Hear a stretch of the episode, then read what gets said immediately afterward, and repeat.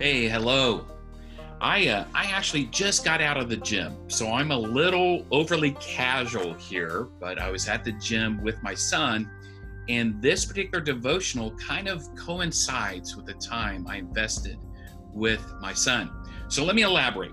We've been talking about being present at church, and it comes from Second John 12. Let's read it together. If you have your Bibles, grab them or a device with your Bible on it, and let's read it together. Though I have much to write to you, I would rather not use paper and ink. Instead, I hope to come to you and talk face to face so that our joy may be complete. That was Second John 12. The thing about it is, us as human beings, we were designed for relationships one with our Creator, right? And with one another. And how can we pour into a relationship if we're not present or we're not mindful about it, right? Look, the thing about it is, yesterday's gone, the past is gone, right? We only have now, right? The future may be a promissory note.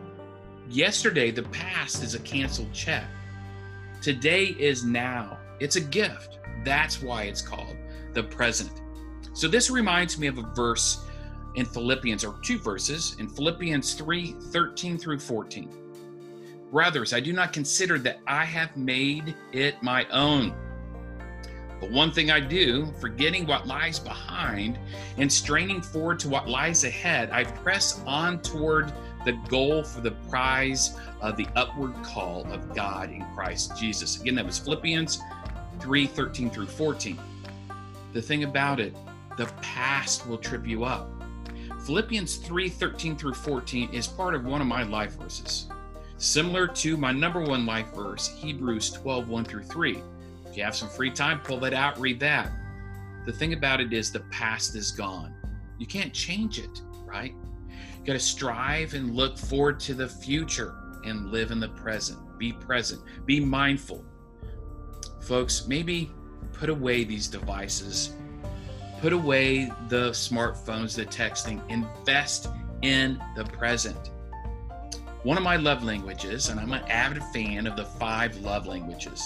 My number one love language is quality time. If someone is willing to invest their priceless, irreplaceable time in me and be present, right? That's my top love language. Conversely, with those that I love, those that are important to me, they are worth that investment of being present in the moment, present now. At the dinner table, all the smart devices go away. Even driving in the car a lot of the time because I want to hear about my loved ones' days, especially my children, right? So today, I just got back from the gym. I was being mindful, attentive, and I invested time with my son and invested time improving our fitness at the gym. It's some quality time I have with my son. We get to talk, engage, laugh. We get to lift some weights, right? And have that quality guy time. Look, if you have children, young children or grandchildren, take advantage of that priceless time and be present. Be mindful. Be present with those that you love. It's worth investment because in a blink of an eye, those children and those grandchildren will grow up.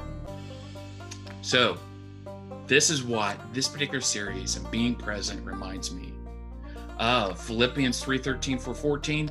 If you get a chance, another good one is Hebrews 12 1 through 3. Hey, be blessed and be present.